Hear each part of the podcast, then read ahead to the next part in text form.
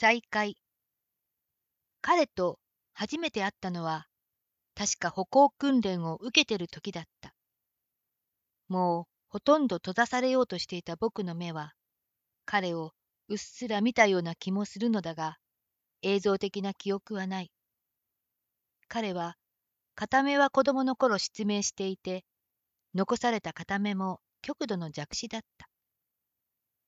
何気ない会話から僕は視覚障害を持って生きていくであろうこれからの自分の人生に少なからずエールをもらったような気がした。あれから7年の歳月が流れた。その間に彼は新しい医学と出会った。成功率8割。それでも彼は迷った。もしも2割だったらとついつい悪い方に悪い方に考えた。それよりはかすかにでも光を感じていたいと思った。数ヶ月迷って結局彼は手術に踏み切った。手術は成功した。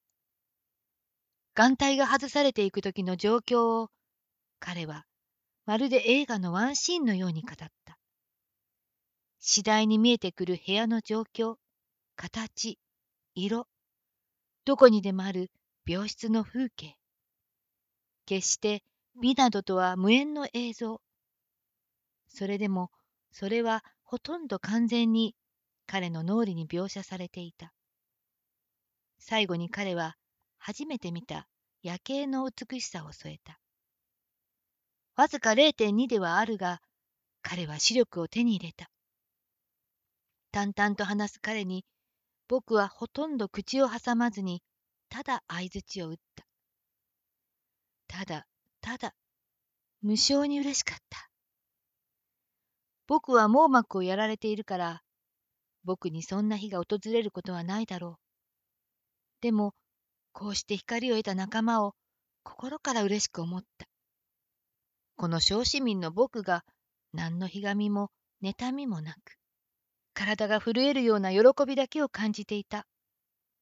抱きついて肩を叩き合いたい自分がいた。ふと半年前ぐらいに出会った少女の言葉を思い出した。何度か一緒に歩いた12歳の彼女はとても強い口調で「長生きしてね」と言った。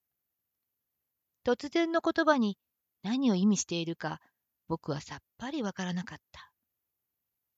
怪げな感じでいる僕に彼女は、私、必ず名車さんになる、と付け加えた。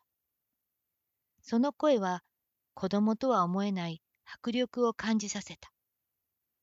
僕は無言でうなずいた。なぜ突然彼女の言葉を思い出したのか。いくら見えないことを自覚しても、きっと見たい自分がいるのだろう。だから偽りのない心で喜べたのかもしれない。僕は僕の中の強さと弱さをありのままに受け入れる自分でありたい。見える日が来ても来なくても